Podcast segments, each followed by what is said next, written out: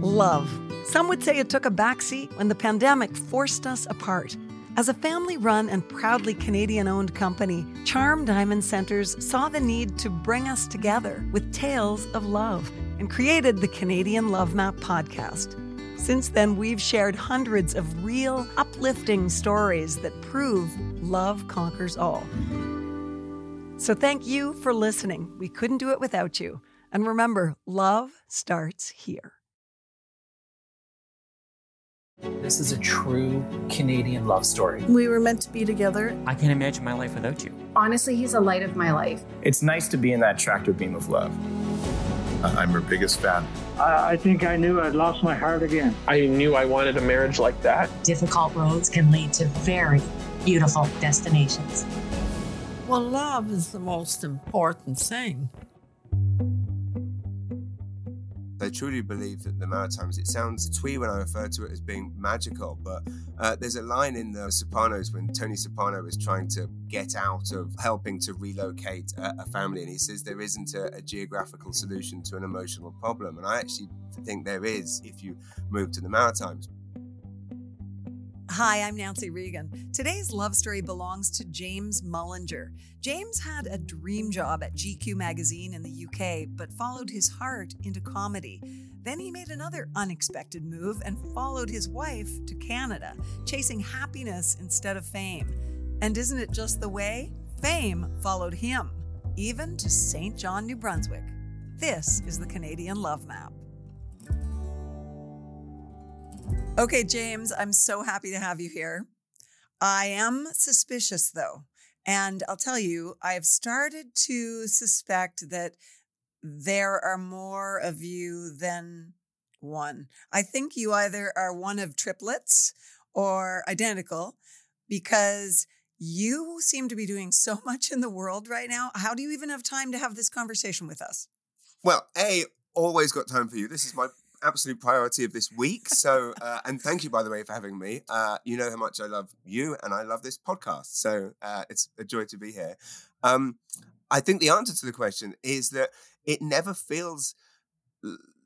I never feel stressed with the amount of things happening because for so many years I dreamed of living this life. So to actually now be in a position where, you know, and of course there's millions of people in the world that a hundred times busier than I am. But uh, these are all things that I dreamed of doing, and I now get to do them. So it doesn't phase me if I do two, three book signings in, in a day and then do a show that night because that was always the uh, that was always the dream. That's amazing to me. I I loved your book so much on so many levels, and was actually shocked by how much we have in common. And you said that when you interviewed me for your podcast, Mullinger Meets Canadians. Uh, but now that I've read your book, I really get it. And I and I think not only are we both podcast hosts and and both the funniest people we each know respectively, uh, yes. but uh, our insecurity that we reveal uh, the public life nonetheless, in spite of it. We've had a teacher belittle us and have that be a, a, pivotal moment in our life, something we remember and that that in fact gives us wings, you know, at, at the end. Uh, and it goes on and on. But I would love to talk to you about love because that's the the real theme of this podcast, as you know. And what I love about the Canadian Love Map is that we celebrate all kinds of love. And you, I feel like you have so many elements of love in your life. And I'd love to start there. I've used mm, love 47 nice. times. My inner critic tells me I've used the word love 48 times now in the space of 40 seconds. You can't overuse the word love. Just like you can't have too you can't have too much love in in your life. That's right. Or in a sentence. All you need is love as I learned in your book from you and Paul McCartney. But we'll get to that in a moment, or maybe maybe we won't. Um, what was the first thing you remember loving as a child? Good, beautiful way to start. Outside of obviously parents and and and, and my brother, I mean, and I mean, stuffies would definitely be a thing which I, I, of course, we all love stuffies as a child, and I, I must admit, I still get a lot of satisfaction, joy, and love from uh, stuffies. I still, I still take a stuffy to bed. Uh, I love the fact that my kids, both uh, who are eight and eleven, I encourage them to to continue um, a, a, love of stuffies. Doesn't um, one of them have a stuffy that you had as a child? Exactly. Yes, Yeah. beautifully. Uh, yes, well remembered. Amazing. See, I really Uh, did you- read you- the book. You really did read it. That's, that's brilliant. I love that. Um, exactly. And um, so stuffies, but I think the number one thing that I remember just loving and being at my happiest was being in in video shops and looking at VHS video covers. And it's funny that that thing and that magicness of being in a video shop and holding up a, a, the cover to a movie like National Lampoon's Vacation and looking at the artwork. That is still uh, something which I got great pleasure from at six, and and now at, at forty four, still get great pleasure from when I pick up uh, my VHS videos. It's a weird thing. From that love became uh, a love of inevitably John Candy movies, and j- watching John Candy movies was the first time that I saw my parents howl with laughter, and and I think that was definitely something that I loved then and love now, which is of course just being in a room with people where they are howling with laughter, and it was just seeing my parents who were who were you know b- before that just strict parents to kind of lose control Yes. uh, because of these movies. So uh, that definitely. Oh, I like that. What can really shift gears in their mood? And and if that's something that can make them laugh so hard, it must be something I should aspire to, maybe. Right, right, and and and essentially, I just looked at him like a, which he is and, and, and was, and, and still will always be remembered as a, a superhero. And it seemed to me like a superpower that how could someone have written, crafted, and then filmed this this thing that has made my parents lose all control and just and all of us collectively in a room together uh, with family members of all ages all be in hysterics. And so obviously Hmm. through that, then discovering stand up and that there were these people that could stand on a on a stage and do this to a room. It just felt like uh, a, a superpower. Was, was how I saw it. So I, it, this has never occurred to me before this moment, but as I hear you describe that, I see that connection of laughter as being a real sense of belonging. Right, right. when you're in the It's- room with people really laughing hard there that you know it really engenders a sense of true belonging in a way It, it really does. And when you think about like the word the word home and and and what um, a home is, and indeed just like you know what what what a church is, and the fact that it isn't uh the bricks and mortar, it's it's the it's the people in it, and it's the sense of of belonging. Mhm. And really, any room that has laughter in it becomes that person's it becomes where they belong. Like if you're in a room in a circle of people wherever you are or oh, it's a room or a basement or a field or wherever you are if everyone is there laughing together then that is where you all belong. Oh that is beautiful. I just want to linger on the let's pause for no. Yeah, you can you can yeah. pause the recording and then start again. just you- linger but- on that thought for a moment. but but neither of us have had that thought before Yeah. and we just you just created it and and and that is a magical thing. This is why going back to your point I, it feels so incredible that we've met at, at this time when we just both happen to be as you say put, putting out you know memoirs with very similar themes. I'm not sure there are i mean at any other time in history. Even if our books had come out 10 years apart it would still be interesting how similar they are. But the fact they both came out around the same week and we, we we discovered this this connection and then the fact that this i mean that concept of belonging that you just set up and we just literally workshopped we're both going to have to fight over who gets that yes exactly oh i get it right? i get it it's my get it, podcast i get it. it's your podcast and your idea but yeah you set it up i just uh i just Oh. then repeated it back at you James, I that's for me, that is the sweet spot uh, professionally of life is creative collaboration. Is getting into a room, getting two or more brains into a room, and having something emerge from the collaboration that would not exist if if just one of those people had been there. Right, and it's true, and it, it, it's almost it's almost what what makes doing th- this job harder in a smaller place because in the UK you, I was constantly surrounded by other comedians and writers and and now this the desk that I'm sat at right now is where I write all of my comedy. And yes, granted, obviously it comes from ideas and conversations and things. But what you don't have is a room full of I'm, I'm not and also I mean, I'm pretty much always touring solo as well. All the corporate gigs I'm doing are by myself. The theatre shows I might have one support act, but um, it, it, it's what makes the, the the honing of the material and the writing material much harder because you're not in in a workshop environment with other comics all the time. Instead, it feels like you're in an echo chamber, probably. yes, that, that that's exactly it. Yeah, so really, I mean, all of my I basically had to replace comedy club dressing rooms for like Sobeys. Basically, is where I workshop my material. I'm hanging out in Sobeys and just chatting with people. And you should consider doing one of those um, stands where you give out food at least, so you have a reason. You then have a captive audience. That's true. That's true. That, that, that that could absolutely happen. In actual fact, there is a we're I mean, another project we're currently working on is a sitcom about me moving a fictional character called James, who's a comedian who's forced to move. We're filming it in Miramichi in uh, August. Uh, Miramichi will will make up the fictional town, but one of the there's a scene of me doing exactly that in. Uh, in in a Sobeys. So uh, oh, you're very my gosh, where do I sign up for my audition? Well, per- well, okay, done. I'm going to be in touch because we need uh, we need we need uh, Maritime's heroes uh, and Maritime's royalty. Oh yes, uh, oh yes. In, uh, Keep that up. I'll give you 25 minutes to stop talking like that. um, um, okay, so James, you're sitting at that desk you talk about where you write your comedy. Is that the same desk where you became a Canadian citizen?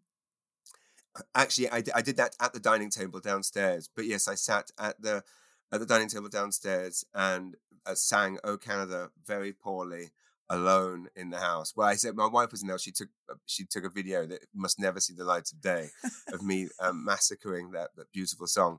But yes, and it was during a lockdown, so no one was able to come and celebrate. But you know what? It's it's all about getting the title. I mm-hmm. didn't need the the ceremony and the party to go with it. Okay, we're going to go back to the theme of love, and before mm. we move into your love affair with Canada, I'd like to uh, set the stage for that because if you hadn't fallen in love with Pam, presumably you wouldn't be. Well, who knows? But you might not be in Canada now. Very likely. Tell sure. me about tell me about uh, meeting and falling in love with Pam. Yes, um, and it's an amazing thing that I often think about this. That I'm, of course, you know, extremely happily married and extremely uh, grateful to have met. But it's amazing to have, when you meet someone and fall in love and get everything you want, which is for the two of you to be together and to and to have a family. But then also the fact that I just feel such gratitude to the fact that she happened to be from this place, New Brunswick, in the Maritimes, which is my happy place that I love so much. And it just, it, it's quite incredible to kind of think that that was a double gift because, and again, similarly, like, I mean, her, her, her family, I mean, I see the first time I met her family, I just fell in love with all of them. And I, and I remember thinking, wow, I would want to be in this family, even if we weren't. So it was kind of a three pronged uh, win, really, to, um, to meet someone and it was just, and it was really such a chance encounter we met on my first day of work experience at GQ magazine. I was there for a one week internship, uh, which incredibly turned into a 14 year career there, which was part of the, the, the plan. I just didn't think that it would go to plan. and um, on my first day, uh, met Pam on my lunch break, and um, I would I can't recall if it was love at first sight, but I kind of think it was. And um, really, I think we went out that night to a pub uh, as was customary in England, uh, and certainly in London, every day after work. And we pretty much did our courting, if that's still a word that is said. Oh, um, yeah. You know, you're the host of a love podcast. You would know courting, that's okay to say. It's still a word. We did our courting essentially in London pubs, uh, drinking uh, far too much most evenings and and putting the, the world to rights. And um, and thinking that we should one day start our own magazine. That was literally a conversation we had in the first week that we met in September 2000.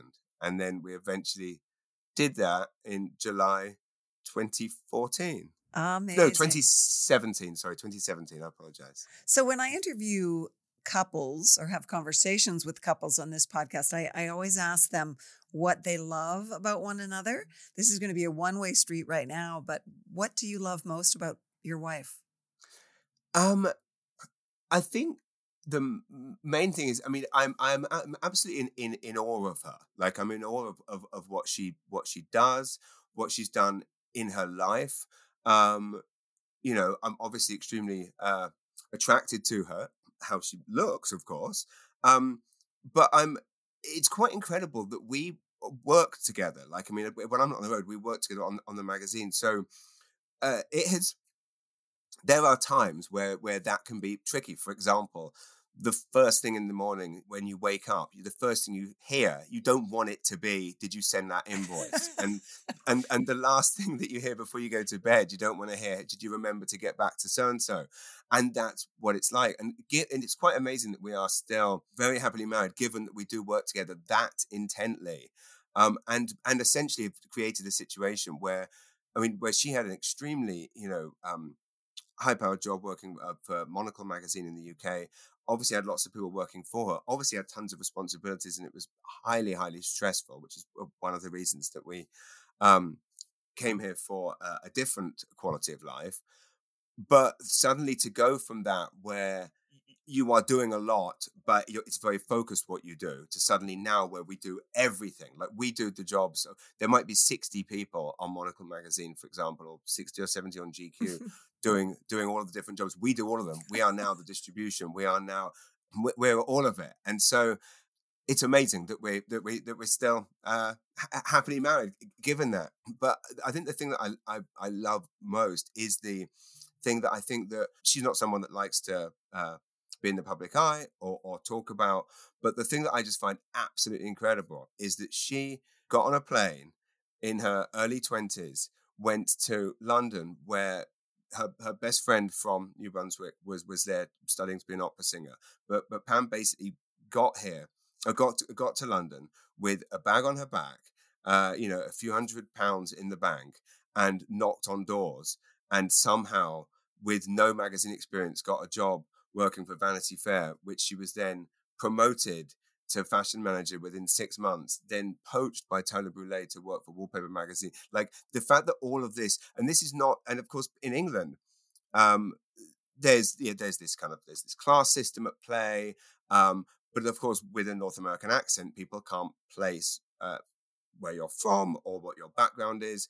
And and her background is a classic, you know, hardworking Maritimes uh, upbringing, where you know, had, had, her dad was a postman, uh, her parents run a, a, body shop in their yard. Uh, they did whatever they and still do do whatever they can to uh, give a good life for their family. Just hardworking Maritimers. But England, the media word in England is so cliquey and so you know it's all about family connections and everything else. And then this girl from the Kingston Peninsula in New Brunswick arrives in London and gets all of this herself, which I mean, I put it down to a Maritimes um, work ethic. Mm-hmm. But uh, I find it in, incredible that, that, that someone could could go there, become hugely successful, and this was the f- most fascinating thing I've uh, really experienced in the last few years. Where when we moved here, it was very strange. Moved back to to for her moved back and for me moved to New Brunswick, lots of people would say to her, you know, how did you convince him, all the rest of it. And because she doesn't blow her own horn, she doesn't really point out the fact that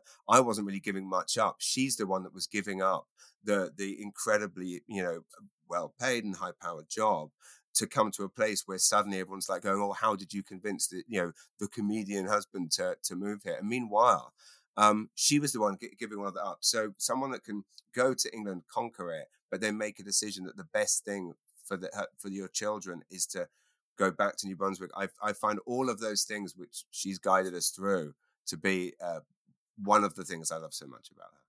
I really appreciate your point, but I also hear the humility in that. For the record, I'm going to flag flag on the play on the humility issue. Um, but at first, when you were describing the two of you doing the magazine, given how many people it takes to put out most magazines, I was seeing this image of Fawlty Towers. But it sounds like you have managed to uh, foster a much better relationship than Basil Fawlty and his wife.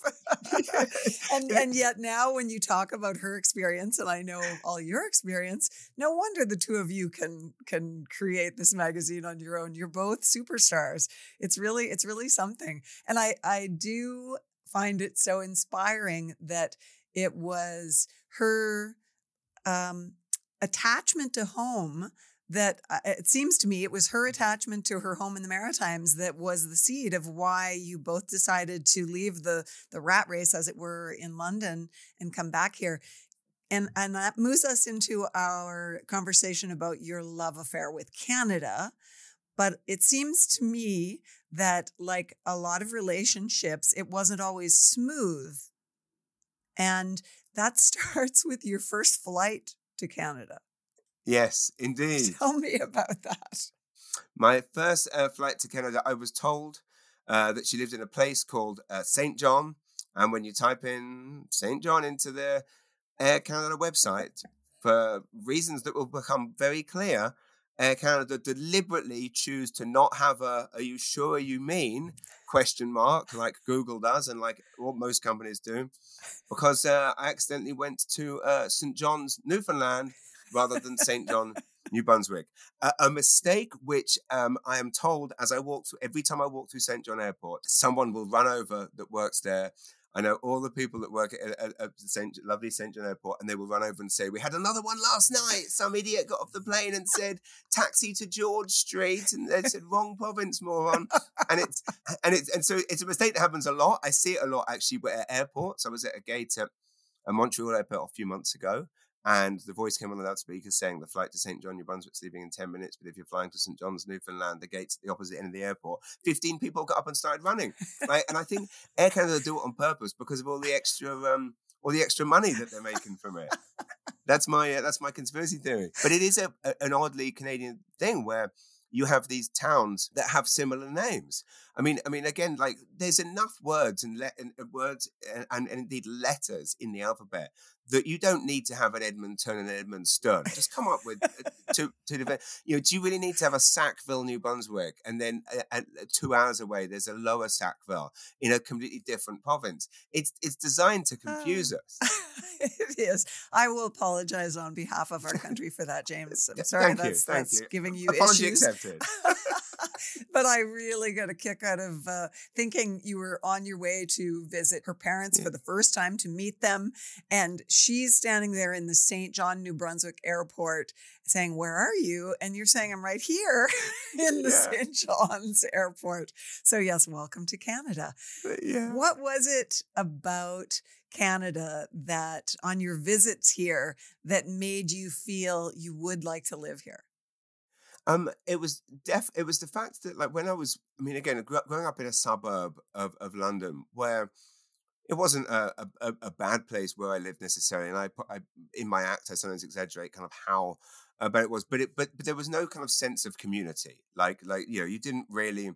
Uh, you didn't really know your neighbors. People didn't say hello in the street, and and yet when I would go and stay with my grandma, she lived in a, in a, in a seaside town on the south coast of England that in the eighties kind of felt like the fifties. I mean, I mean, you still had to lock your doors and things, but um, people would say hello in the street and the neighbors would turn up unannounced. And it was this magical place where there was, you know, and beaches and the new forest was nearby. And so coming here, suddenly I was like, wow, there's another place just like my grandma's. And, and, and people literally, literally don't lock their doors. I mean, it's, it, people in the UK cannot get their head around the fact that, um, that that's a possibility anywhere in the world, let alone in, in the second biggest country in the world.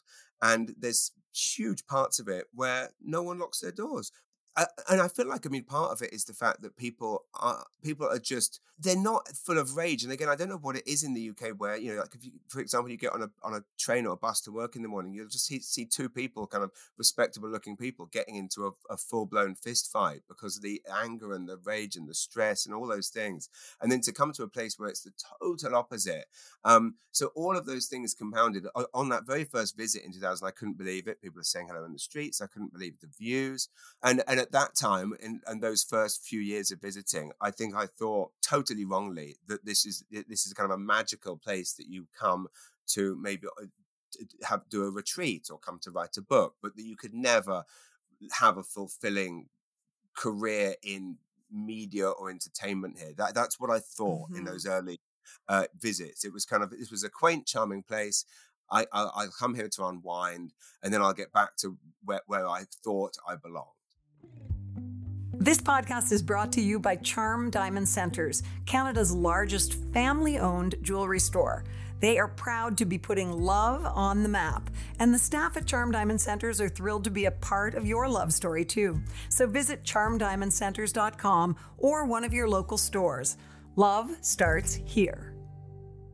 Am I right that Canada was also the place where the seed of your love of stand up was planted? Well, well, well, well, very much so. I mean, a obviously discovering that John Candy was a Canadian in my early years, right. definitely. But but yes, I mean certainly um, the first few, I, I had I had I knew I wanted to do stand up, but it was realizing that I had to do it. I was at a dinner theater in St. John, New Brunswick. Yes, that's what I'm thinking Eve. of. Yeah, 2004, and um, I realized that I would have been very. I was unhappy with my life in London as it was, but I was also extremely frustrated that I wasn't pursuing the thing that I dreamed of doing, i.e., being a stand up. And so going to a dinner theater and seeing um, all of these performers just wow the audience and, and, and realizing that actually they were the stars of the stage. And I always, I always kind of say this that really, if you, if this is the thing that you want to do, it doesn't matter in what capacity you're doing it. It's why I always find it strange at the end of, you know, uh, those TV talent shows like Pop Idol or American Idol and or Canadian Idol, and and they're down to the last three, and and the performers say, you know, if I don't win this, my life is over. And I'm thinking, well, that's because you clearly don't want to be a singer. You just want to be famous, right? It, because you can have a very successful career singing in, and it might be that it's on cruise ships or it might be in restaurants. But if you, if you want to sing, you you you can do that. Um, but you clearly just want to be famous, which is which is unfortunately what those talent shows often often breed. Whereas if you just love the craft of something, uh, which is how I feel about stand up, I I do not have a um I don't have any other end game other than being able to continue doing it the way I'm doing it now. And actually, it doesn't even matter if it doesn't stay the way that it is. It, it, as long as I'm able to do it, that's the thing. So it was, it was, the dawning realization of being in a dinner theater and seeing these performers loving what they're doing, um, being the stars. And I just thought, I can't keep hating myself for not succeeding at something I haven't even tried to do. And that was the what gave me the impetus to, to have my first gig. Wow, that is connecting to a thought I had just a few days ago. And it was uh, from my book, you know, from showing off to showing up, that another way to put that is that I used to focus on being loved, and now I'm focused on being love. And that's what I'm hearing you say in your description of of the difference between, you know, if you if you want fame and adulation and and your relationship, your love affair with stand up like every other relationship had some tumultuous times. I, I love this quote from your book. It felt like how mobsters described their first hit, except the only person who had died was me, describing a show you did. tell, t- do, what, tell me what you remember about that show. Yeah, um, I mean, I had so many bad gigs, and, and it's interesting because I mean, the, the the British open mic scene is this kind of fascinating place of, you know, now, you know, in theory, hundreds of performers, some of whom have been going for a year, some of whom have been going for 20 years.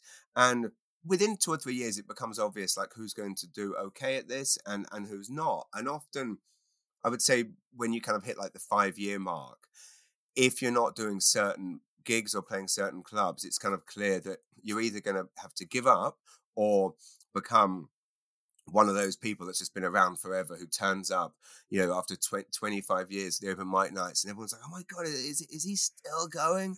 um, and I would say that I definitely was bad for way longer than most people. So I was, I, I, I it, it took me a lot longer to, so it was a bizarre thing having all of these, all of these deaths night after night. And then, and then you'd think, well, I'm going to give up. And then you'd have one good one and go, and go that, and then that would make you carry on. But I, I, will be completely honest. There were some moments where I felt like every time I had an awful experience, I would always think, "Well, this is going to be a great story for the autobiography." And I, I and I, and I. So the fact that that happened and I got to write about it means that um, I was right. So I would say to anyone listening to this who is out there who is struggling and everything's going wrong for them, in whatever their chosen field or or, or creative area is. Uh, every awful thing that happens is uh, is one step closer to uh, the, the dream being lived. Mm-hmm. It's fertilizer. Yes, it, it feels exactly. like it just feels like shit at the time, but it's actually fertilizer. Totally. totally. I love your exuberance for the region, and and you you uh, are making now you're you know you're making a career of it, and you really uh, express that love through the magazine Maritime Edit. Uh, so how did how did that really come to be that that idea for the magazine? Yeah, I, I think it, it, really stemmed from us moving here and uh, being a in that first couple of years being absolutely blown away at how much there was to do here the and, and and we knew we were coming to a place with friendly people and beautiful views and and all and, and we knew it would be a great quality of life but we didn't realize how much uh, excitement there was and this is such a huge uh, fact that is uh, left out of um, sometimes tourism marketing efforts and certainly by companies that are trying to recruit people here um, and and the traditional and newspapers weren't necessarily covering a lot of this stuff. Um, of course, the national media across Canada tends to ignore uh, this side of the region completely. I mean, almost every national magazine or newspaper. Well, again, I mean, I mean, the two big newspapers in in in this country don't even distribute in Atlantic Canada at all. So, given they don't distribute, and they and they've also never really had much focus on writing about the region. So, we're here and we're uh, enjoying this incredible quality of life. Um, and in two years, so surprised by all the amazing shows and events and things. And we're learning about these things. But people would say to us afterwards, they'd be like, How do you hear about all this stuff? And it's like, Well, we, we know how to dig and find out. And so, really, it was born out of a, a frustration that we didn't a, a, physical, tangible thing that celebrated the joy of living in and working in and visiting Atlantic Canada, but also something where we this is where the name edit we we do the edit for you. We will go out and find out everything that's happening and we will curate it and, and deliver the edit to you. Um, but it was wanting, I mean, my Pam had a, a, philosophy when we moved here. She said, we're not going to complain about missing things. If, if something doesn't exist that we want to exist, we're going to do it. We're not going to complain about oh, it. That's and so, so good. Yeah. I mean, so when we were sat there kind of not having, um, not having a magazine to read about the place, we said, well, let, us create one. Well, that's great because it strikes me um, people react to you. I'm, I'm, watching this studiously. People react to your optimism and exuberance. Like it lights up rooms, it lights up, you know, the internet. And you're putting that in the pages of a magazine. Oh, that's nice. Really? And really, well, yeah, I think I anyway, so I congratulate you on that and it makes me think of a phrase that I heard first from from Richard Rohr, who is a Franciscan friar, love in action. And I thought that about your book. I'm, it's going to make me emotional, but um, it's okay. I'm as as you know, I'm very comfortable with emotion. yes, yes. but I, I thought that phrase this morning when I was thinking about your book it is, in a way, it's love in action because it is opening a door for people to see beyond the, the perfect image they see on stage and to see into your life and into your mind and into your heart. And I think that's such a gift. Um, but I think your life seems to be love in action. yeah, I mean, it, I mean, it, it, it, certainly feels like, and I would say it's it's all about this place. I truly believe that the Maritimes. It sounds, you know, it, it sounds twee when I refer to it as being magical, but uh, there's a line in the in the Sopranos when Tony Soprano is trying to get out of um, hel- helping to relocate a, a, family, and he says there isn't a, a, geographical solution to an emotional problem, and I actually think there is a geographical solution to an emotional problem if you move to the Maritimes, because I, I, I feel that uh, moving to a place where people are caring and loving and this sense of community and supportive. I mean, this is the other thing is that even though when we said we were starting a print magazine about Atlantic Canada out of our home in New Brunswick and, dis- and distributing it nationally, people, even though people said you're mad, in the same way when I said I'm going to uh, continue my comedy career living in a small town in New Brunswick, people said you're mad. But they did also say, what can we do to help? And that is the, the, real secret weapon of the Maritimes is the way that people do look out for each other. So we might not have, you know, the national um, newspapers even distributing themselves here or, or writing about us. But but you know everything is grassroots here, and that's how I've had to do my stand up. And again, for both of us with with our book tours, it's it's very much a, a, a grassroots approach where it's going out and, and and meeting people, and that that love in action is is just infused with everything here and it's just it's communities it's neighbors it's it's areas um and and i think that's the thing that I've, i love so much about the maritimes that it feels like one small town all together and that to me is is th- this place is love in action. Yeah i agree and of course we can't finish a conversation about love without talking about how love in action shows up in your personal life. You've got a family, of course, your own family and your extended family. How how is love showing up in your life these days?